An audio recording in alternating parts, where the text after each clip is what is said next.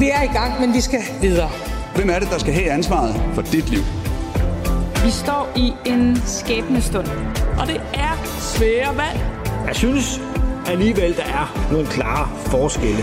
Lad os løfte blikket lidt. Det er altså ret vildt. Hvad det er, der er på spil. Den valgkamp, der endnu ikke er officielt skudt i gang, bulrer af. Der er én ting, der er værd en magtfuldkommenhed. Det er magtesløshed. Efter lang tid stillhed er Socialdemokratiet nu også trådt ind i rampelyset med pressemøder, kampagnevideoer og nye politiske planer. Men hvad er det egentlig for en opgave, der venter partiet, hvis det skal gøre sig håb om at genvinde magten?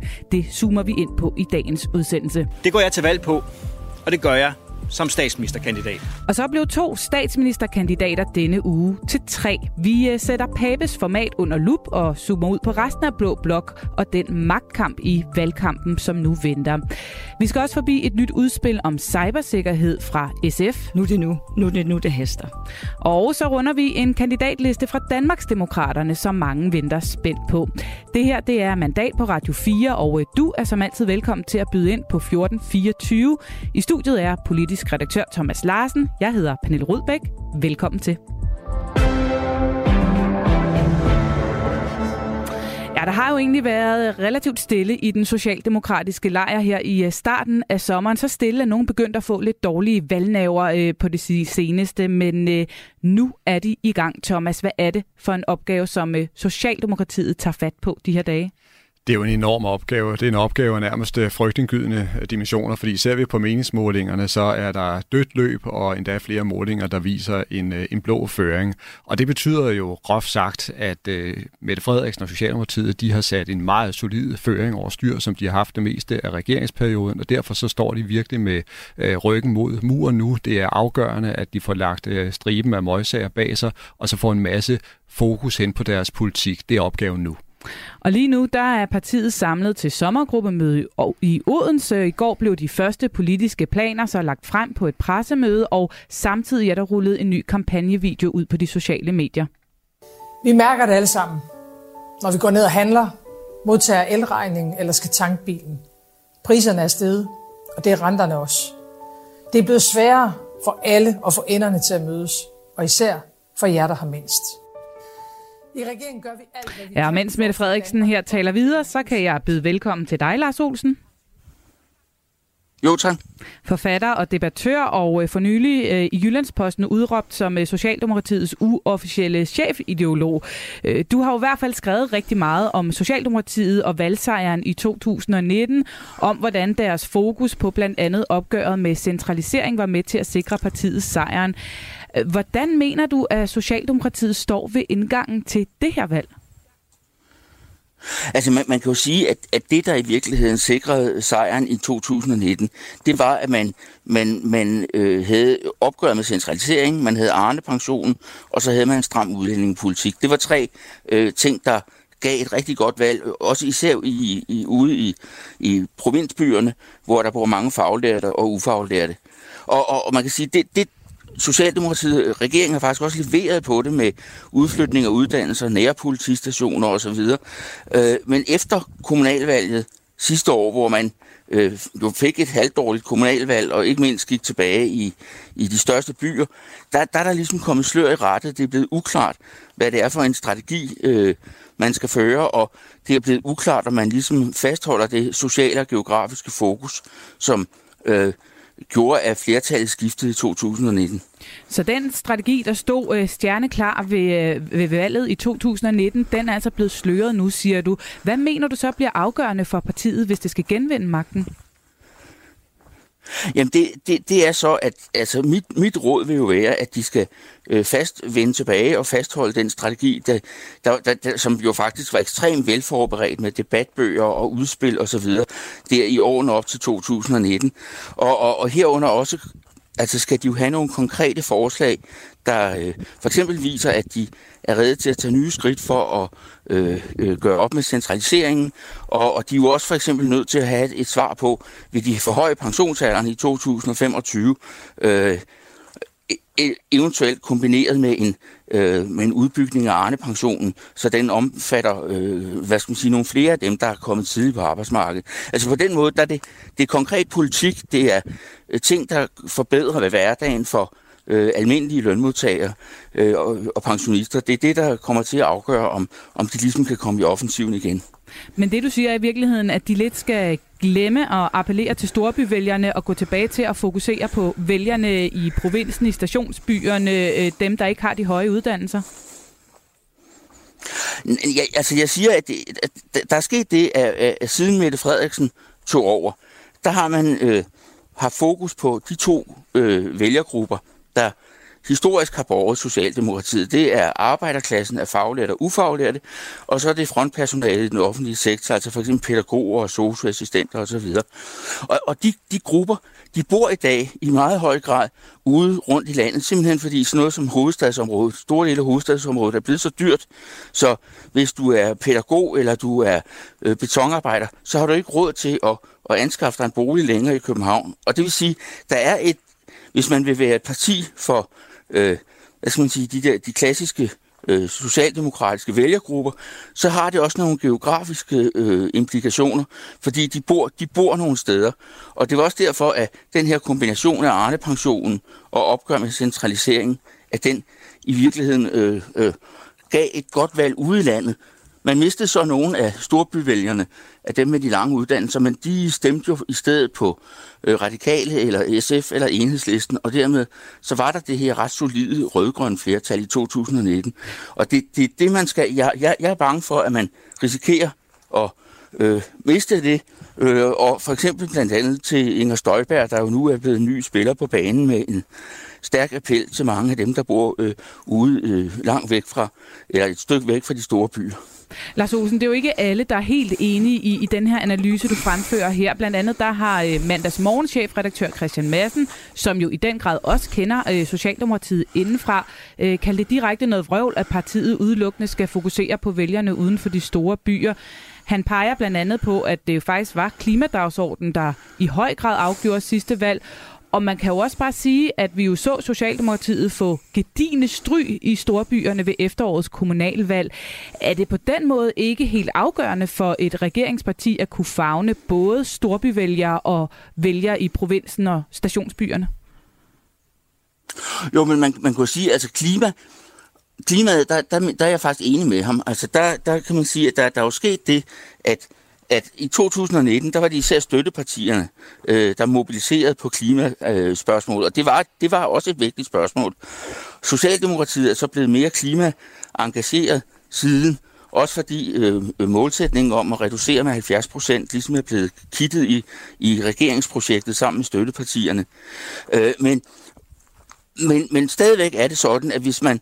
Og klima, det er noget, der, der, der vedrører os alle sammen. Men hvis man kigger på nogle af de andre politiske spørgsmål, så er man, må man bare sige, at hvis man vil være et parti for arbejderklassen og for øh, det, det offentlige ansatte frontpersonale, så bor de ikke længere jævnt fordelt over landet. De, de, hovedstadsområdet er blevet meget, meget dyrt, og både Københavns Kommune og Nordsjælland er, er, er, bliver i stigende grad lukket land for nogle af de her grupper. Og det vil sige, at der er det at tale geografi, det er faktisk også en del af, at man har et socialt fokus, fordi det sociale og det geografiske er knyttet sammen mm. på en anden måde, end, end det var for 30 år siden. Nu øh, hørte vi jo så en statsminister i går liste fem punkter op, øh, hvor man mener, der skal sættes ind, og på listen, jamen der er der jo både et opgør med centraliseringen, og så er der også for eksempel klima. Øh, er det trods alt ikke muligt øh, for Socialdemokratiet at, at vinde valget ved at køre den her lidt mere brede både og strategi, vurderer du? Øh, jo, altså man kan sige, jeg, jeg, jeg noterede jo også med, med, med glæde, at, at et, af, en af, et af Mette Frederiksens øh, fem punkter var opgøret med centralisering. Og det kan man sige, det, det, øh, det der er det afgørende, det er jo så, om der kommer nogle konkrete forslag, der følger op på det. Nogle nye skridt, altså hvor man tidligere talte om øh, flere uddannelsespladser i provinsbyerne og nærpolitistationer. Har man nogle nye forslag, der viser, at det ikke bare var sådan øh, nogle få, nogle, noget, der kørte hen over scenen i de første år, men at man også er reddet til at fortsætte den reformperiode, øh, hvor man gør, gør, gør op med centralisering. Det, det synes jeg i virkeligheden er det afgørende, om der kommer noget kød og blod på. og, og man kan så sige, den, det er jo også, øh, der er også den risiko, at når man øh, kører den her meget brede kampagne med hen over midten og lederskab og så videre, at det også hurtigt kan blive så diffust, at man mangler noget kant i, i, mm. i, øh, i, i valgkampen. Men det, det, det, er jo, det er jo noget af alt det, der vil vise sig her i, den, i de næste uger, når det rykker tættere på. Det vil netop vise sig. Tak for uh, din analyse ind til videre, Lars Olsen. Jo, tak. Thomas, øh, det bliver afgørende med nogle konkrete udspil på de her dagsordner øh, omkring centralisering land-by, mener Lars Olsen øh, i hvert fald. Hvad ved vi egentlig helt konkret om, hvad der kommer til at ske for Socialdemokratiet de kommende uger? Det, der i hvert fald står lysende klart, det er, at der kommer en øh, kaskade af politiske udspil i en kommende tid, så der kommer virkelig politik på bordet fra Socialdemokratiet, og det er også helt øh, afgørende. Øh, der kommer både en, en, et finanslovsforslag fra regeringen, der kommer en 2030-plan, som grundlæggende er sådan en stor økonomisk masterplan. Der kommer formentlig også udspil inden for den altså serie, som hedder Danmark kan mere. Det, der så selvfølgelig er fuldstændig afgørende, ikke, det er jo, at, at det ikke bare bliver sådan store øh, udspil. De skal være konkrete, og de skal mm. appellere til, til vælgerne, sådan som Lars Olsen er øh, inde på. Og det er jeg også helt sikker på, øh, at Socialdemokratiet i den grad er, er optaget af. Man kan sige, at det, de skal gøre med nogle af udspillene, blandet med, med, med finanslov og 2030-planen, det er, at de skal vise, hvor I de ind og styrke velfærden, altså på udvalgte områder. Det kan være sundhed, det kan være ældrepleje. Og så skal de også samtidig balancere økonomien, og de skal vise, at de vil stå i spidsen for en ansvarlig økonomisk politik. Fordi alle ved jo, at vi er øh, inde i en, øh, altså på vej ind i, i høj søgang, fordi der er frygt for tilbageslag og, og recession. Og så tror jeg også, at det er fuldstændig rigtigt, som Lars Olsen er inde på, at han kommer til, at, eller at Mette, Mette Frederiksen kommer til at møde ikke mindst øh, øh Inger Støjberg og Danmarksdemokraterne med nogle meget konkrete udspil, der handler om, hvordan Socialdemokratiet vil sikre øh, fortsat balance mellem land og by. Jeg tror også, vi kommer til at se Mette Frederiksen gå ind og tale om udlændingepolitik i igen. Så på nogle af de her meget vigtige felter, der skal hun ind og vise, hvor hun står. Du startede med at sige, at hun jo går ind i en øh, valgkamp, formentlig, nu ved vi stadig ikke præcis, hvornår den kommer, men øh, hvis den kommer inden for en overskuelig fremtid, så lidt med ryggen mod muren, når man kigger i meningsmålingerne. Hun har mistet det forspring, som hun ellers havde øh, sat sig solidt på. Når du taler med kilder i partitoppen, fortæller de så om øh, panik før lukketid, eller er der en øh, tro på, at det her kan vendes? Der er en erkendelse af, at Socialdemokratiet pludselig står for et helt anderledes vanskeligt og uforudsigeligt valg, end de havde regnet med for kort tid siden, men de har ikke lagt sig ned. Og jeg har lige skrevet en analyse, der hedder kun en tåbe frygter ikke Mette Frederiksen Socialdemokratiet ind i valgkamp. Og deri ligger, at man skal ikke undervurdere den kraft, der kan ligge i, at når de begynder at rulle frem med deres øh, politik. Og jeg tror heller ikke, man skal undervurdere Mette Frederiksen selv, fordi hun er en meget erfaren og meget slagkraftig politiker, og hun vil kæmpe for sidste, altså til sidste blodstråbe for at, at bevare har regeringsmagten. Så jeg tror, at øh, jeg tror, at de borgerlige skal tage bestik af, at de kommer til at møde en statsminister, der vil kæmpe alt, hvad hun kan. Nu vil vi godt snart have et folketingsvalg. Det bliver et valg mellem, hvem der er bedst. Det vigtigste er, hvad vi har tænkt os at gøre herinde. Nu skal det handle om ham her. Vi skal passe på Danmark, på vores værdier og identitet. Det går jeg til valg på, og det gør jeg som statsministerkandidat. Ja, Søren Pape Poulsen fik det endelig sagt højt, og øh, nu tæller den kommende valgkamp altså hele tre statsministerkandidater. Velkommen til, Benny Damsgaard. Tak for det. Fast ven her er programmet, selvstændig rådgiver, og så er du jo altså også tidligere kommunikationschef i netop det konservative Folkeparti. Du har også været øh, tæt på Søren Pape Poulsen en del øh, af vejen øh, med ham som leder. Hvor lang tid har du egentlig arbejdet side om side med Søren Pape Poulsen? Uh, jeg arbejdede meget tæt sammen med ham, fra, da han kom i 2014 og til jeg stoppede i partiet i, i maj 2016.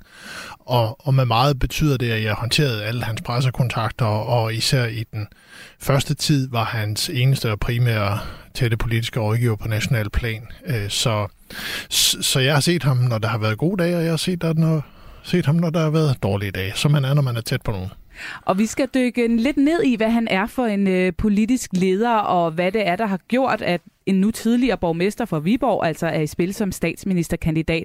Og så skal vi selvfølgelig også hæve blikket og se på, hvad det her så får af betydning for resten af Blå Blok ved det kommende valg. Men først, Benny Damsgaard, så øh, lad os lige spole tiden tilbage til 7. august 2014. Jeg er rigtig glad ved at kunne sige, at jeg nu i går har fået forretningsudvalgets enstemmige tilslutning, og øh, i dag Folketingsgruppens enstemmige opbakning til, at øh, vi nu har valgt øh, Søren Pape som ny politisk leder af det konservative Folkeparti. Ja, det var øh, den dengang afgående formand Lars Barfod, som altså her hiver borgmesteren fra Viborg, Søren Pape Poulsen, ind som sin afløser. Hvad var tankerne bag at gøre Søren Pape Poulsen, lige præcis ham, til øh, formand?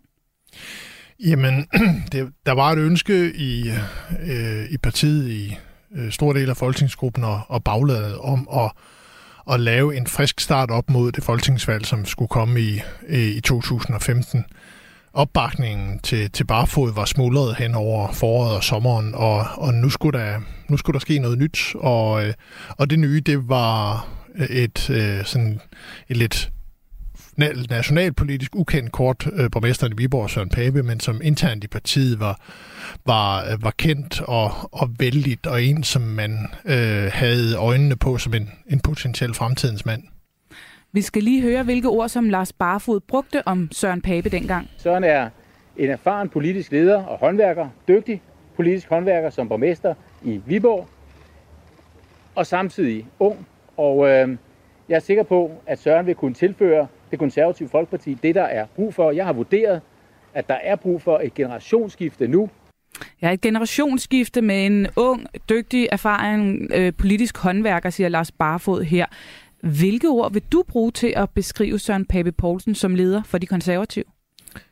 Øh, dengang eller i dag?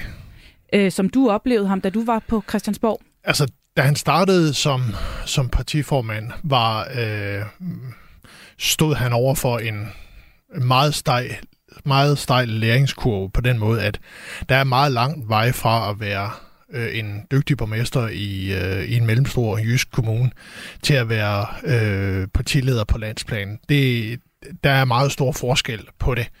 Og til at starte med, så, så var der ingen tvivl om, at, og det har han også selv sagt øh, offentligt, at han havde, han havde svært ved at træde ind på, på Christiansborg, og svært ved at, og, øh, og, og finde sig selv i rollen som, som partiformand. Svært, svært ved øh, de nationalpolitiske temaer, skaffe, øh, skabe netværk og, øh, og var i det hele taget øh, en, et stykke vej fra, øh, fra den optimale kampform øh, i, i det første lange stykke tid i hans øh, formands øh, karriere, hvilket ikke er specielt usædvanligt, når du mm. kommer helt udefra, skal sige. Ikke? Men, altså, så det, det, men han havde selvfølgelig også samtidig med, selvom han havde en lang, lang række udfordringer, havde han jo også en, en, en række kvaliteter stadigvæk. Altså han, og det er jo også det, som, som især øh, er tydeligt i dag, er jo en, en i befolkningen populær partileder, jovial, folkelig, øh, en, som, som øh, vælgerne sådan næsten instinktivt godt kan lide. Og, og det er jo noget, som politikere drømmer om at, at komme i nærheden af. Så, så den force har han, havde han dengang, og har han i særdeleshed i dag. Og har han øh, nogle øh, egenskaber imod sig? I, altså, der har været en del diskussion senest i forbindelse med Claus Hjort-sagen, altså ophævelsen af Claus Hjort Frederiksens politiske immunitet, om at han øh, har lidt øh, svært ved at træffe vanskelige beslutninger og er øh, måske direkte konfliktsky og, og ikke helt står fast, når det blæser hårdt omkring ham. Og det er i hvert fald en, en bekymring, som på nuværende tidspunkt er i en række af de andre borgerlige partier, især efter Claus Hjort Frederiksen-sagen. Den var der lidt inden, men den blev bekræftet under Claus Hjort Frederiksen-sagen, og det er de jo, at det bliver sagt løbende øh, anonymt, og også til de baggrundssamtaler, som jeg og Thomas og andre har med mm. dem, at, at altså, det, det gav skår i, i den tillid, som der var, og og de næste måneder vil vise, om, om Pape kan genetablere øh, troen hos de andre borgerlige partier på, at han har det, der skal til, fordi posten som statsminister, det er bare noget helt særligt. Det er en lang række af svære beslutninger og, og, øh, og vanskelige sager, der skal håndteres. Det er langt vanskeligere at være statsminister, end det er for eksempel bare at være justitsminister, med situationstegn om bare. Det er bare langt vanskeligere. Mm. Hele coronasagen er jo et godt dokum- altså en, en god dokumentation for det. Så altså, så derfor er der også blandt partierne bredt i Folketinget og borgerlig blok i særdeleshed også i det her tilfælde, af en altså et, en holdning om, at jamen, ja, der er partitaktik, men når det kommer til landets ved og vel, så er det grænser for, hvor meget man, man, man spiller med det. Vi øh, skal også lige høre fra en anden konservativ stemme, som har været med hele vejen, nemlig Per Stig Møller, som øh, jeg også talte med øh, i går om Pabes evner som leder. Jamen altså, han kan det, som gode ledere kan, som bringer ro i det konservative folkeparti, og det skaber lidt fremgang. Altså, det har vi haft forskellige ledere i tidens løb, der kunne. Og så har det også givet fremgang. Slytter for eksempel er det, er det største eksempel, men vi har jo også andre eksempler. Og når, de har, når, når der, og Ben Benson kunne, han øh, overtog et uroligt parti, og så skabte han ro, og så skabte han jo også en, en, en fremgang øh, i sin øh, formandsperiode. Og det er altid sådan, at når vi ikke har broderstrid inde i partiet, så går partiet frem. Og det sker så med, at der er en leder, der forstår at få fløjene eller uenighederne til at falde til ro, og så gå sammen, øh, samlet frem. Det kunne det kunne Slytter, det kunne Ben Benson, og det kan altså Tørn Paul Poulsen. Mener du, at han har formatet som leder til os at blive statsminister? Ja, det er jeg ikke i tvivl om, han har. Altså, han vil jo have sin egen stil, som han selv siger. Jeg er jo ikke på Slytter. Men, men han har da sin egen stil. Han er, han er øh, troværdig, han er øh, en, der forstår sådan at lytte til øh, de forskellige modsætninger og prøve at finde et fælles linje, man kan gå øh, sammen om øh, og tale fornuftigt med, øh, med de forskellige parter, så man når et resultat. Øh, det har han jo vist som justitsminister, men det har han jo også vist som partiformand. Så, så øh, han vil da garanteret blive en ganske udmærket statsminister. Han har sin egen fasong, sin fredsomlige, sin rolige, sin venlige fasong, men altså samtidig med en evne til at få enderne til at mødes. Nogen har også beskyldt ham for at være en smule vævende, måske lidt for blød i knæene, hvis han bliver presset for meget, endda måske konfliktsky. Er, er det noget, som øh, du mener kan blive et problem for Søren Pape?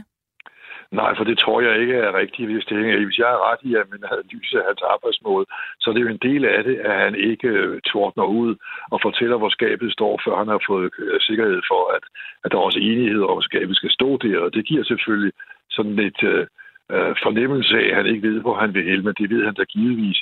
Men han ved jo også godt, at hvis han melder for bastant ud, så er det jo ikke sikkert, at han kan skabe samling om det. Så det hænger jo sammen med den måde, han, han, han opererer på. Men skal man ikke øh, ture og være lidt hård i filten, og ikke være bange for at blive øh, uvenner med folk også, hvis man skal være statsminister? Ja, det, det, det, har, det, har han jo også vist. Altså, når han har sin position med Arne, Pension, så har han jo klart markeret det. Det er også markeret i, i skattepolitikken, og bliver det vel også med det nye skatteoplæg. Uh, så, så det er der jo markeret. Der er nogle kernesager, der er nogle retspolitiske, der er nogle økonomiske mærkesager, og dem har han jo markeret. Og hvis det skulle lykkes, og han rent faktisk bliver statsminister, vil det så være en god ting for konservative? Er partiet klar til den post igen? Ja, det er jeg ikke i tvivl om. Altså, var det, han, var, han kommer jo nok til at få som nogenlunde det samme mandattal, som, som Slytter øh, havde, da han blev statsminister. Han havde 26, tror jeg det var, ikke? og så blev det så til 42, til 42 ved, ved det øh, efterfølgende valg i 84. Altså, så det er jo en tilsvarende position, øh, udgangsposition, han har. Og det er da klart, at det konservative folkeparti vil da, vil da gå stærkere frem og gå mere samlet, og ja, det går jo samlet frem nu. Og, øh, og det, det vil da være opmuntrende for, for konservative over hele landet, at det lykkes. Det er garanteret også opmuntrende for dem, den fremgang, der er nu, og den position, han har opnået som den mest populære politiker. Ja, så vidt uh, Per Stig Møller. Uh, Benny Damsgaard, hvad betyder Papes kandidatur for hele den konservative selvforståelse? Jamen, det er jo, det er jo noget baglandet, øh, og den kan man sige, den konservative vælger godt kan lide, fordi altså, siden Slytters øh, statsministerperiode, som jo, hvis man kigger historisk på det, var lidt en anomali. Altså, Slytterperioden var jo kendetegnet ved, at man var det største borgerlige parti, hvilket man traditionelt ikke har været, og man var det, var det store, brede midterparti, hvilket man traditionelt heller ikke har været i det konservative folkeparti, hvor man har ligget traditionelt set til højre for venstre. Men altså, det, der var en altså, periode, under Slytter skabte en selvforståelse af, at det er naturligt for det konservative folkeparti at have øh, statsministerposten. Derfor øh, ser man jo Papes kandidatur som, som en returnering til, til, til tingenes naturlige orden, tingenes naturlige tilstand, sådan som tingene skal være. Og derfor er man jo glad for det, og man er også glad for den, den øh, fremgang, han har, han har sikret øh, partiet. Vi øh, sætter punktum for snakken om Søren Pape Poulsen som person og leder, og så løfter vi lige øh, blikket for at se, hvad det her gør for magtforholdet i Blå Blok. Kære Jakob, Pernille, Inger, Morten, Alex, Marianne og Lars. Jeg ved, at vi kan finde ud af det sammen. Jeg kender jer. Jeg respekterer jer. Og når jeg taler med jer hver især, så er det tydeligt for mig, hvor meget vi har til fælles.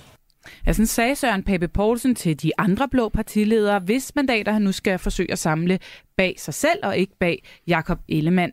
Thomas, øh, helt overordnet, var det en god eller en dårlig nyhed for den samlede blå blok, at Pape meldte sit kandidatur? Helt overordnet, så mener jeg, at det var en rigtig god øh, nyhed. Det er klart, at Mette Frederiksen, hun var jo bore i, at øh, Blå Blok ikke engang kan finde ud af at finde frem til en statsministerkandidat, men de skal have flere, og hun vil prøve at udstille det altså som, øh, som et vidnesbyrd om, at øh, de blå øh, er rygende øh, uenige. Øh, så det vil hun selvfølgelig øh, spille øh, rigtig, rigtig meget på. Og jeg skal også sige, det siger jo sig selv, altså det er jo nærmest øh, logisk, at hvis det nu havde været sådan i Blå Blok, at man har haft en super stærk statsministerkandidat, som alle havde bakket op om, og som alle synes var den rigtige, så havde det jo selvfølgelig været at foretrække. Sagen er bare, at sådan er situationen ikke i Blå Blok. Og der er problemet simpelthen, at øh, Ellemann han appellerer for smalt, øh, Venstre er for krisepræget, og derfor så tror jeg samlet set, at det er godt for Blå Blok, at Pape han melder sig på banen nu, for der er simpelthen flere vælgere, der vil kunne se ham som en, øh, en stærk statsministerkandidat. Og det er jo ikke bare noget, jeg står her og siger som en påstand. Altså så sent som nærmest her og nu, der er der kommet en ret opsigtsvækkende megafonmåling, der viser, at langt de fleste vælgere, også langt de fleste borgerlige vælgere, simpelthen ser Søren Pape Poulsen som en markant stærkere statsministerkandidat end Jakob Ellemann Jensen. Og det tror jeg bliver en fordel for Blå Flok, at, at Blå Blok, at der netop mm. er flere, der kan se ham som den rigtige. Og vi vender tilbage til Venstre og Jakob Ellemann om et kort øjeblik, men Benny Damsgaard, jeg kunne godt tænke mig også lige at få din vurdering af, om det her skaber rod i Blå Blok, eller du tror, det bringer dem tættere på en valgsejr? Jeg er nok ikke helt enig med Thomas i hans øh, vurdering på den måde, at øh, det er... der er ingen tvivl om, at øh, både Ellemann øh, og Pape appellerer lidt til, til forskellige typer vælgere, og dermed kan man sige også øh, potentielt kan, kan tiltrække øh, stemmer over midten. Men, men en af konsekvenserne af den her konkurrence, som nu opstår mellem Pape og Ellemann, og det er jo en konkurrence om, hvem kan skaffe flest blå mandater bag sig. Altså, Pape har jo sagt gentagende gange, at hvor man traditionelt har det haft sådan, at det har været det største parti, Blå Boks, som skulle have statsministerposten eller være statsministerkandidat, så er det nu det parti, som har flest øh, mandater bag sig. Og, og det var en melding, han kom med i jul, og vi så allerede på det tidspunkt, at det gav anledning til massive hårde krav for Dansk Folkeparti, Nye Borgerlige og Liberale Alliance, øh, som, som i bund og grund sat både V og K under pres for, at de skulle komme med nogle indrømmelser til dem som modydelse for deres mandater. Det der spil, det kommer til at starte igen. Mm. Og det kommer til at starte endnu mere voldsomt, end det var sidst, fordi at du nu har Danmarksdemokraterne på scenen, og du har Dansk Folkeparti, som mere eller mindre er i en overlevelseskamp. De er nødt til at give fuld gas med hårde udlændingepolitiske krav til Venstre og Konservative, til Pape og Ellemann, og konsekvensen af det bliver, at man presser hele blå blok mod højre.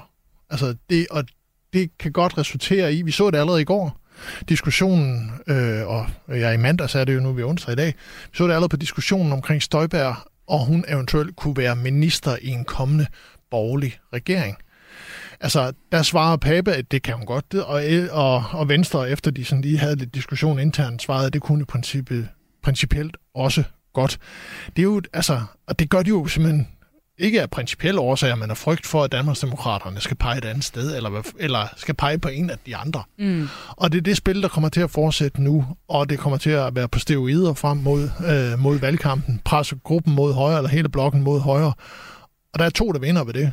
Det er regeringen, til dels, og så er det så dels Lars Løkke Rasmussen og Moderaterne, som sidder i midten, og som hele tiden jo vil komme til at sige, se, det betyder, at fløjene får mere indflydelse i dansk politik. Er I interesseret i det? Hvis I ikke er det, så skal I stemme på os. Thomas, hvis vi kigger lidt, øh, nu er lidt uenige øh, i her, om det er en fordel eller en ulempe for Blå Blok. En ting er sikkert, det har i hvert fald skabt nogle nye dynamikker og vil føre debatten et, et nyt sted hen. Hvis vi kigger på støttepartierne i, øh, i Blå Blok, hvordan ser du så spillet om mandater lige nu? For der er, de har holdt lidt igen med at sige, hvem de vil pege på. Kan du allerede nu sjuste frem til, hvem der står stærkest blandt de andre partier i Blå Blok? Ja, jeg skal måske bare lige tilføje, altså grundlæggende så er det en nuanceforskel, tror jeg, der er mellem Benny og jeg. Jeg tror egentlig, vi har på mange, ja, på mange strækninger den, den samme og det er også analyse. Okay at være det fuldstændig, fuldstændig dimensioner på Netop, det. men det er jo fuldstændig rigtigt, hvad, hvad Benny siger, at det bliver en enorm øh, udfordring at finde en, en, kan man sige, en blå tråd i, i, i den borgerlige blok, fordi partierne står meget, meget langt fra hinanden, og det har jo også været et selvstændigt problem, at de slet ikke har kunne blive enige om en fælles platform. Så den øh, skal vi sige, borgerlige leder, enten det er Pape eller det er Ellemann, der skal forsøge at samle stumperne bagefter valget, hvis der er at blot flertal, får en enorm udfordring, altså også med sine egne simpelthen. Øh, hvis vi skal se på, hvem af dem står stærkest i forhold til de øvrige øh, borgerlige partier, som du spurgte om, så vil jeg mene, at Pape han har overhånden, sådan som det ser øh, ud nu, og han vil i særdeleshed få det, hvis øh, meningsmålingerne øh, taler sandt, og Inger Støjberg kommer bravende ind, altså med et meget stort parti i ryggen. Men lad os lige øh, kigge på, hvor det så efterlader Venstre, fordi der gik jo ikke lang tid fra, at Pape han var kommet med sin store nyhed til, at Venstre også havde en nyhed, nemlig at uh, stemmeslugeren Søren Gade, han vender hjem fra EU og stiller op til Folketingsvalget. Vi har også inviteret ham med her i programmet i dag, desværre uden held, men til DR, der sagde han sådan her i går. Altså, nu er det jo ikke nogen hemmelighed, at jeg er gode venner med Inger Støjberg, og det bliver jeg ved med at være, uagtet at jeg kommer hjem igen. Det er jo vigtigt for mig at understrege, at Inger Støjberg og hendes parti er bestemt ikke fjenden hverken for det borgerlige Danmark eller for Venstre. Inger Støjberg er faktisk forudsætning for, at vi kan få lov at drømme om at få en borgerlig liberal regering, fordi Inger Støjberg er i stand til at trække de stemmer hen over midten, som gør, at der forhåbentlig kan komme et blot flertal. Ben Damsgaard, bliver hans rolle simpelthen øh, at bygge en bro, eller måske lige frem at bejle til Støjberg og hendes mandater fra venstre side, noget som Jakob Ellemann måske har lidt svært ved? Jeg tror først og fremmest, at hans opgave er at bejle til hendes vælgere. Altså, fordi at, at uh, Søren Gades genkomst i dansk politik er Venstres modsvar mod Danmarksdemokraterne. Det er deres forsøg på at minimere stemmetabet i Midt- og Vestjylland og i, i, i Syddanmark. Og, og han ligger jo klods op og ned af, af af, af Inger Støjberg, og kommer jo til at gøre alt, hvad han kan for at omfavne hende herfra nu og, og frem til valget. Men det er ikke, altså selvfølgelig er en afledt konsekvens af, at de, de måske får lidt lettere samarbejde bagefter, hvis der kommer et blot flertal, men, men til og med valget er hans primære fokus og mål, det er at tage så mange stemmer fra Danmarksdemokraterne som, som overhovedet muligt. Altså det er jo, øh, det er jo kan man sige, politik, når det er allermest udspekuleret. Thomas, øh, tror du, at Søren Gades øh, genkomst til dansk politik øh, kan rykke ved styrkeforholdet mellem Venstre og Konservative nu, når du i hvert fald antyder, at Konservative måske står lidt stærkere, eller Papes i hvert fald står lidt stærkere end Ellemann? Det er stensikkert, som Benny også er inde på, at Søren Gade er simpelthen en drømmekandidat for Venstre, og han er virkelig også en, øh, en øh, redningsplanke for, for Jakob Ellemann Jensen på mange måder, simpelthen fordi Søren Gade han appellerer så fabelagtigt stærkt til store vælgergrupper, især det, det, det jyske. Så, så, så, så det er rigtigt nok. Det vi bare også skal huske på, som er de kolde kendskærninger her, det er, at ser vi på målingerne, så står Venstre altså til virkelig at tabe terræn. De fik over 23 procent procent ved sidste valg. Nu ligger de på 13-14 procent. Det er altså et kæmpe øh, dyk. Det andet, vi også skal tænke på, det er, at Pape er kommet på holdet, ja, og det er godt. Men prøv lige at tænke på, hvor mange der er smuttet. Lars Løkke Rasmussen, Inger Støjberg, Christian Jensen, Tommy Ahlers, øh, Markus Knudt, jeg kunne blive ved, Bertel Hård og Claus Hjort Frederiksen genopstiller ikke. Så man må sige, der er et enormt pres på Gade og på Ellemann. Vi når ikke mere af analysen øh, den her gang, men tak for den, og tak for besøget, Benny Damsgaard. Velbekomme. Det er tid til, at dansk politik gør, hvad der er bedst for familierne, ikke hvad der er let for staten. Et stærkere Danmark, en grønnere fremtid, en friere verden. Med regeringsmagten er kun til låns. Vi har fået en besked, Thomas, på sms'en. Der er en, der skriver, Halløj, er det ikke en forkert fortolkning, at Inger Støjberg kun vil slå på udlændingetrummen? Hun har jo andre holdninger, så må ikke hun kan holde fokus, og der ikke går rent DF i den. Med venlig hilsen fra Daniel. Det er faktisk en meget øh, interessant kommentar, der kommer øh, der, fordi der bliver jo sådan fremmanet mange fjendebilleder omkring øh, øh, Inger Støjberg, og hun har rigtig mange modstandere på Christiansborg, der ikke håber, at det går hende øh, særlig øh, godt. Men det hun jo selv har sagt, og som hun har understreget gang på gang, det er, at Danmarksdemokraterne netop ikke skal være sådan et goldt protestparti. Det er et parti, der skal ind og søge indflydelse på Christiansborg. Øh, og hun kommer netop til at lægge vægt på mange andre områder end udlændingepolitikken. Blandt andet tror jeg, at det, der bliver hendes allerstørste mærkesag, det er det her med at sikre balancegangen mellem land og by. Vi øh, ruller afsted med dagens mandat. I studiet er politisk redaktør Thomas Larsen, og jeg hedder Pernille Rudbæk. Senere har vi nyt om en længe ventet liste, som altså øh, netop er kommet, og som mange vil kigge godt efter i sømne, nemlig Inger Støjbergs kandidatliste. Og øh, inden vi når dertil, der skal vi øh, lige et smut forbi noget helt andet, nemlig cybersikkerhed. Ja, vi forlader valgsnakken for en kort bemærkning, for øh, der sker altså også stadig politiske ting, der ikke sådan, som sådan er koblet op til et valg. I dag kommer SF nemlig med et nyt udspil om cybersikkerhed sammen med Ingeniørforeningen IDA. Et udspil, som øh, vi har kigget lidt i på forhånd og taget en grundig snak med både formand Pia Olsen Dyr og Ingeniørforeningen om. Hvad det konkret går ud på, skal vi høre fra dem begge lige om lidt, men Først Thomas, øh, SF og cybersikkerhed. Hvordan hænger det sammen? Ja, hvordan hænger det sammen? Det hænger sådan sammen blandt andet, at øh, krigen i Europa, altså Ruslands krig mod Ukraine, har gjort, at forsvars- og sikkerhedspolitik er kommet helt op på dagsordenen. SF var med til at lave et stort nationalt kompromis om dansk sikkerhedspolitik. Øh, der kommer rigtig mange milliarder til forsvaret i de kommende år, og noget af det, man virkelig kommer til at fokusere på, det er truslen for cyberangreb, som jo altså både kan ramme danske private private virksomheder også kan ramme for eksempel ministerier eller kan ramme vores infrastruktur. Så det her med at ruste os bedre mod øh, fjendtlige øh, cyberangreb, hvad enten de kommer fra IT-kriminelle eller de kommer fra Rusland, Kina, det er blevet ekstremt vigtigt. Så det er sådan set altså virkelig et vigtigt område, som øh, SF og sammen nu med Ingeniørforeningen IDA nu forsøger at adressere. Og lad os så høre øh, mere om, hvorfor Pia Olsen Dyr og den nyvalgte formand for Ingeniørforeningen IDA, Laura Klitgaard, mener, at vi har behov for at opruste mod cybertruslen. Jeg tror, vi alle sammen i lys af krigen i Ukraine har kunne mærke, at trusselsbilledet er forhøjet i hele verden. Øh, og nogen tænker, at det betyder så flere soldater eller flere frigatter eller noget i den retning. Men i virkeligheden er noget af den største trussel, vi har på vores sikkerhed, det er cyber. Øh, og det betyder jo, at vi har cyberangreb, det har vi jo set med banker, der er gået ned, eller Microsoft, der blev angrebet, og vi skal blive bedre til at beskytte os. Og vi må jo erkende, både Rusland og Kina er meget aktive i forhold til, til cyberangreb. Øh, og så er der selvfølgelig også hacker og andre. Så hvis vi skal beskytte os i fremtiden, og Danmark er et af de allermest digitale lande. Bare forestil dig under corona, hvor vi alle sammen fik vores vaccinevarsel i vores øh, e-boks. Det er ikke særlig mange steder i verden, man kan det. Så vi kan noget på digitalisering, og derfor er vi også nødt til at beskytte os mere. Altså helt konkret, når du ser på trusselsbilledet for Danmark øh, og, og de ting, der lurer ude i horisonten, du nævner Rusland og Kina, hvad er det helt konkret, du frygter kan ske herhjemme, hvis ikke vi opruster på cybersikkerheden? At de kan lægge vores sundhedssystem ned, de kan lægge vores økonomi ned, de kan lægge vores vandforsyning ned, vores elforsyning, bare for at sige nogle af de øh, forsyninger, vi har, som i virkeligheden er meget sårbare i forhold til det digitale og sikkerheden omkring det. Og er de øh, områder simpelthen for dårligt rustet, som det er i dag? Vi er dygtige i Danmark, men vi er ikke dygtige nok. Vi ligger på en 16. plads i forhold til cybersikkerhed i verden, øh, på trods af, at vi nok hører til i toppen, når det gælder om digitalisering. Laura Klitgaard, jeg kunne også tænke mig at få dig på banen. I er jo gået med i det her udspil. Hvorfor egentlig det? Jamen, vi er rigtig glade for, at SF sætter det her på, øh, på dagsordenen. Det er noget, vi har arbejdet med rigtig, rigtig længe i Ingeniørforeningen IDA, og det er noget, vi går meget op i. Vi har nogle rigtig dygtige faglige eksperter på det her område øh, blandt vores medlemmer, og, øh, og vi kan se, som øh, Pia Olsen Dyr også fremhæver, at øh, de her angreb, de bliver altså flere og flere. Øh, Hvordan og, kan I se det?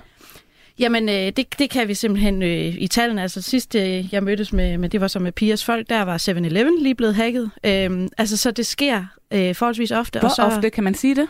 Jamen, det kan man både og. Fordi det, der er, det er, at nogen har øh, øh, pligt til at indberette, at de er blevet angrebet, og, øh, og en hel masse små og mellemstore virksomheder, de har ikke pligt til at indberette det. Og det vil sige, at der er en hel masse, som ligesom, altså vi ser kun toppen af isbjerget, og, øh, og det er jo derfor, at, at vi ved, der ligger mange flere angreb derude, som vi aldrig hører om, hvor folk simpelthen bare ender med at betale en sum penge til dem, der beder om det, og så få deres data tilbage, hvis det er sådan, angrebet er foregået.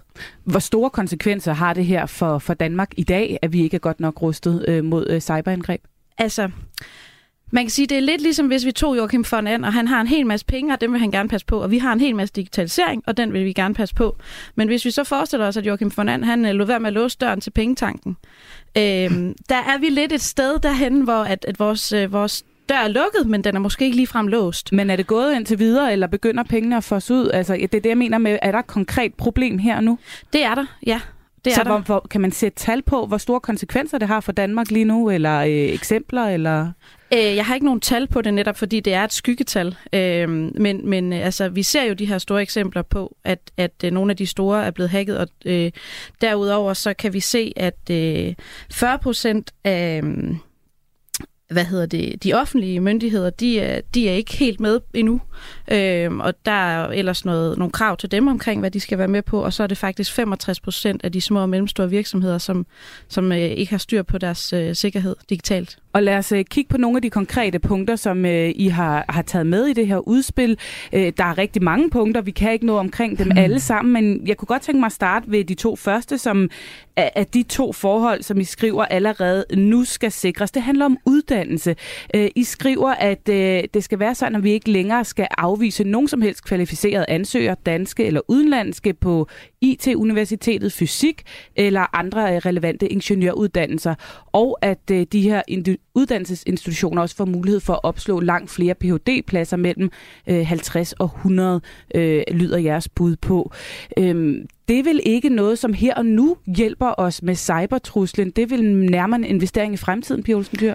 Ja, det er en investering i fremtiden, men hvis vi ikke gør det nu, så har vi dem jo heller ikke om tre, øh, fire, fem år, når vi har brug for dem. Og vi må erkende, at vi har brug for mange flere. Men med det verdensbillede, vi øh, ser nu med Rusland og Kina, der rasler med sablen nu, og mere end det, endda også øh, i Ukraine fører krig osv., har vi så ikke brug for nogle tiltag, som hjælper os i morgen og ikke om tre år? Jo, men der er der sådan set også blandt listen af forskellige forslag øh, i forhold til virksomheder, hvordan de skal sikre sig. Men vi har også bare nødt til hele tiden både at tænke på den korte bane, på den lange bane og på den rigtig lange bane. Og en del af det at uddanne og også ikke at afvise for eksempel udlandske studerende, der gerne vil ind på IT-universitetet, det er en del af investeringen i fremtiden.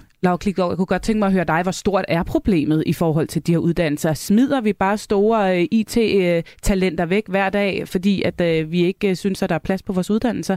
Ja, det gør vi desværre. Øhm, Har du nogle tal på det? Altså, jeg kan sige så meget, at jeg var på besøg ude på ITU, som er IT-universitetet øh, i København, og de øh, kunne fortælle mig, at de må smide cirka halvdelen af deres ansøgere væk, og det er efter, de har sorteret for, om man har de krav, der skal til for at komme ind.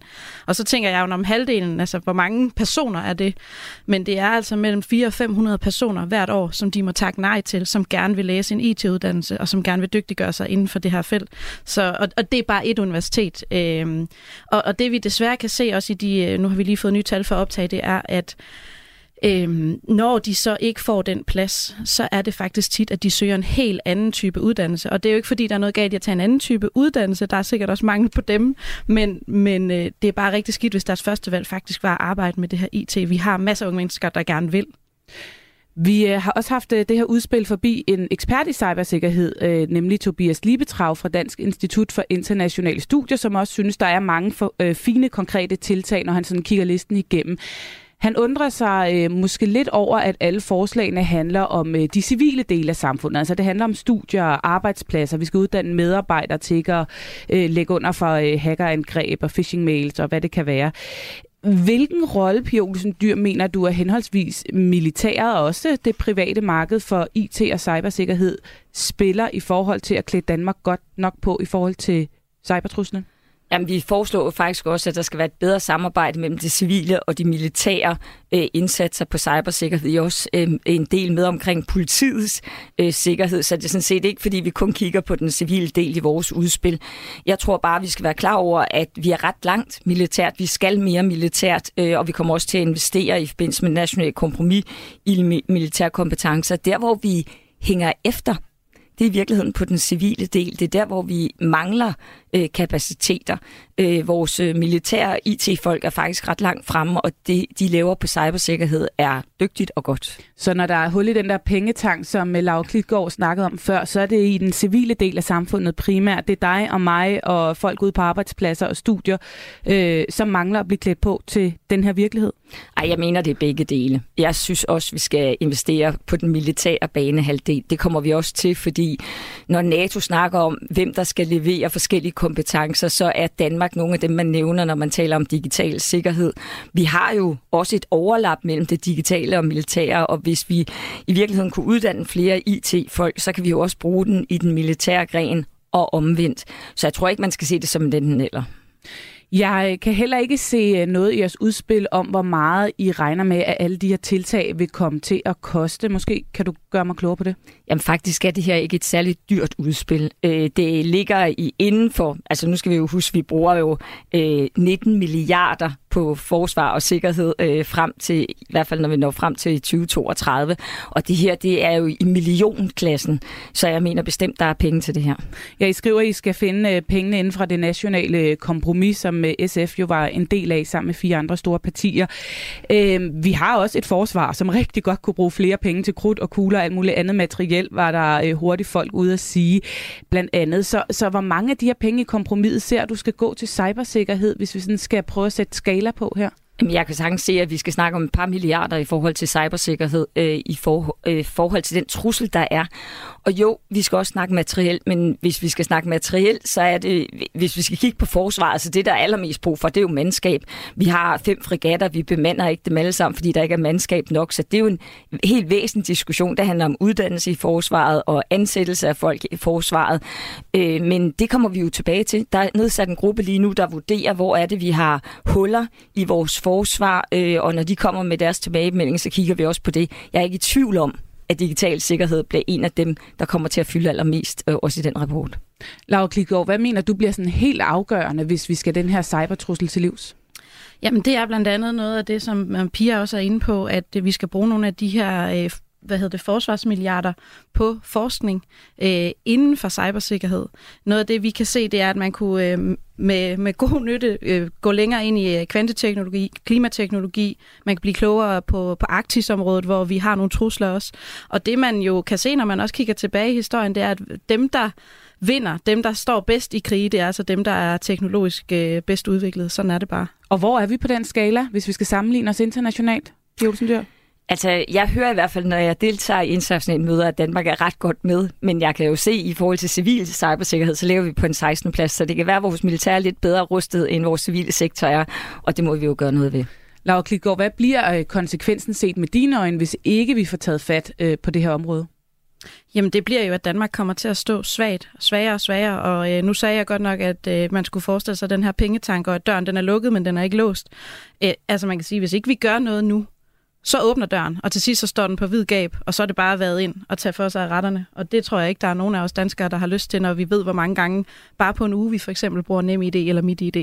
Og nu står du så her side om side med Pia Olsen Dyr, øh, med et udspil, men generelt, når du øh, har kontakt til det politiske liv øh, på Christiansborg, hvordan oplever du den politiske vilje til rent faktisk at få gjort noget ved det her problem? Jeg oplever heldigvis, at der er en stigende interesse, og jeg kan også sige, at vi havde øh, Venstre og Jakob øh, Ellemann med ude på Niels Bohr Instituttet og kigge på kvanteteknologi, netop i forbindelse med det her cybersikkerhed, og, øh, og det kan også bruges både militært og civilt. Og det er et af de steder, hvor Danmark er rigtig, rigtig langt fremme, så på den led, så vil det også styrke vores position, hvis vi gør mere ud af det. Men du siger sådan en stigende interesse. Har politikerne syltet cybersikkerhedstruslen en smule? Ja, det synes jeg. Altså, på sin vis har det nok ikke været spændende nok og håndgribeligt nok. Øh, det er ikke nemt at sælge cybersikkerhed til en befolkning, men jeg tror efterhånden, som, som Pia også kom med eksempel på, øh, for eksempel efter corona, hvor vi fik så mange beskeder digitalt, og der var så mange ting, man modtog digitalt, ikke? at, øh, at der bliver begynder at være en, en interesse for, at det, øh, det er nok vigtigt, at vi er på sikker grund i forhold til øh, angreb på den her front. Pia Olsen Dyr, så bliver jeg nødt til at spørge dig. Har I sovet lidt i timen? Ja, det tror jeg bestemt, vi har. Jeg tror ikke, SF har. Vi har haft øh, Lisbeth Bæk Nielsen, der arbejder med cybersikkerhed, siden hun kom i Folketinget. Men jo, Folketinget har generelt sovet. Jeg, jeg oplever nu også en stigende interesse. Vi partiledere var sammen i øh, de baltiske lande, også der var bag det nationale kompromis. Og der tror jeg, at vi alle sammen fik en... Øh, at skal vi ikke bare sige, det var ikke kun en øjenåbner, altså vi fik næsten et chok, da vi fik at vide, hvad der sker i forhold til cybersikkerhed og truslen hvor stor den er. Øh, vi, vi gik i hvert fald meget stille ud af rummet alle sammen bagefter og sagde, nu er det nu, nu er det nu, det hester. Tak skal I have for besøget, begge to, Pia Olsen Dyr og Laura Klikgaard. Tak fordi du var med. Det er tid til, at dansk politik gør, hvad der er bedst for familierne, ikke hvad der er let for staten. Et stærkere Danmark, en grønnere fremtid, en friere verden. Med regeringsmagten er kun til låns. Og med en lille afstikker til de store sikkerhedspolitiske politiske spørgsmål, ja, så slutter vi tilbage i valgkampssporet. Her er Danmarks Demokraternes folketingskandidater sidder jeg og kigger på nu. Listen fra Danmarksdemokraterne er netop blandet og afslører altså, hvem Inger Støjberg har fået øh, med på sit hold. Og øh, hvis jeg bare lige øh, kort skal rise op, hvordan øh, det tegner sig, ja, så er der altså en ret stor del af den folketingsgruppe, som for kort tid siden befandt sig i Dansk Folkeparti. Der er i alt 13 DF'er, syv fra den gamle folketingsgruppe, Lise Bæk, Dennis Flytkær, Hans Christian Skibø, Karina Adelsbøl, Søren Espersen, Jens Henrik Thulsen Dahl og Peter Skorup, som vi jo øh, allerede vidste. På den måde så er de faktisk større end Dansk Folkeparti på Christiansborg lige nu. Og hvis vi så kigger øh, længere ned ad listen, jamen så kan vi konstatere, at der faktisk også befinder sig hele 11 venstrepolitikere, dog ikke folketingspolitikere, men byrådspolitikere. Øh, Thomas Larsen, hvad, hvad bider du mærke i på den her liste? Jamen to ting. For det første så er det selvfølgelig helt vildt at konstatere, at øh, Danmarks Demokraterne nu har fået øh, den her gruppe af folketingsmedlemmer for DF, og i realiteten altså råder over en større gruppe end det gamle øh, DF. Det siger altså lidt om, hvor hurtigt det er gået for Danmarks Demokraterne, og det er jo altså en meget stærk øh, base, som øh, Inger Støjberg har, har fået der. Men jeg tror også, at det er fuldstændig afgørende for Inger Støjberg, både nu, men altså også frem til, til valgdagen, at gøre det klart for vælgerne, at hendes nye parti er ikke sådan en DF-kopi. Og derfor er det lige præcis også så vigtigt for hende, at hun er været ude og finde de her mange øh, lokale øh, kandidater, der kommer fra hele øh, landet, og hvor en række af de her kandidater, som du er inde på, Pernille, rent faktisk kommer fra, fra Venstres øh, bagland, øh, så de også altså, har folk øh, derfra. Det tror jeg betyder øh, meget for hende, skal man også lige sige øh, som en ekstra tilføjelse. Det er faktisk ret vigtigt for hende, at hun også har nogle folk, der har arbejdet med, med, med politik øh, på lokalt øh, plan, og kan være med til at støtte og hjælpe hende i, øh, i, i, i valgkampen. Og så ved jeg, og det kan være, at vi lige skulle vende øh, mm. det også her, Pernille, det er, at øh, der er så også nogen, der ikke har prøvet at have med politik at gøre øh, før. Og øh, det vil øh, Inger Støjberg jo sælge øh, på den måde, at, øh, at det viser, at Danmarksdemokraterne også er for helt almindelige mennesker, der ikke har med politik at gøre, men har lyst til at prøve at komme ind i Folketinget og gøre en, en forskel. Og det er jo også rigtigt. Men jeg må også få til her, at de kommer til at stå over for en kæmpe øh, udfordring på Christiansborg, hvis det bliver valgt, fordi sandheden er jo, at øh, hvis øh, meningsmålingerne de øh, taler sandt, så er, er der rigtig mange politikere, der pludselig kommer fra Danmarksdemokraterne, og som vil være inde på Christiansborg, og de får meget at se til. Altså potentielt nogle øh, venstre byrådspolitikere, som øh, godt kan begynde at vende sig lidt til tanken om måske at skulle ind på Christiansborg. Jeg kan nævne et par stykker her. Der er blandt andet øh, nuværende kommunalbestyrelsesmedlem for Venstre i Nordfyns Kommune, Nikolaj Wang. Og så er der også Vivi Altenburg, som har tidligere forsøgt at blive borgmester for Venstre i Ringkøbing Skjern Kommune. Hvor ondt gør det på Venstre, at hun har været ude og nuppe de her byråder, vurderer du? Jamen, det gør ondt. Øh, det er der slet ingen øh, tvivl om, og jeg tror også, at der vil sidde nogen i Venstres øh, hovedkvarter lige nu og øh, frygte, at Inger Støjberg altså i virkeligheden kommer til at gøre et stort indhug i en del af, af Venstres gamle, stærke bagland, ikke mindst i, i, i det jyske. Det er virkelig noget, de, de frygter. Og det er jo også lige præcis derfor, at man skal se, at de netop har taget Søren Gade ind, som skal forsøge at sætte en prop i hullet her og prøve at holde på, på venstrefolkene, ikke mindst i det jyske. Vi skal også lige runde en øh, sidste detalje ved den her liste, for nu kan vi jo se, hvor de forskellige stiller op henne, og der har været meget snak om, hvor Inger Støjberg skulle stille op. Det skal hun i Nordjylland. Det har vi tidligere været inde på i det her program også. Det bliver så i duel mod Mette Frederiksen.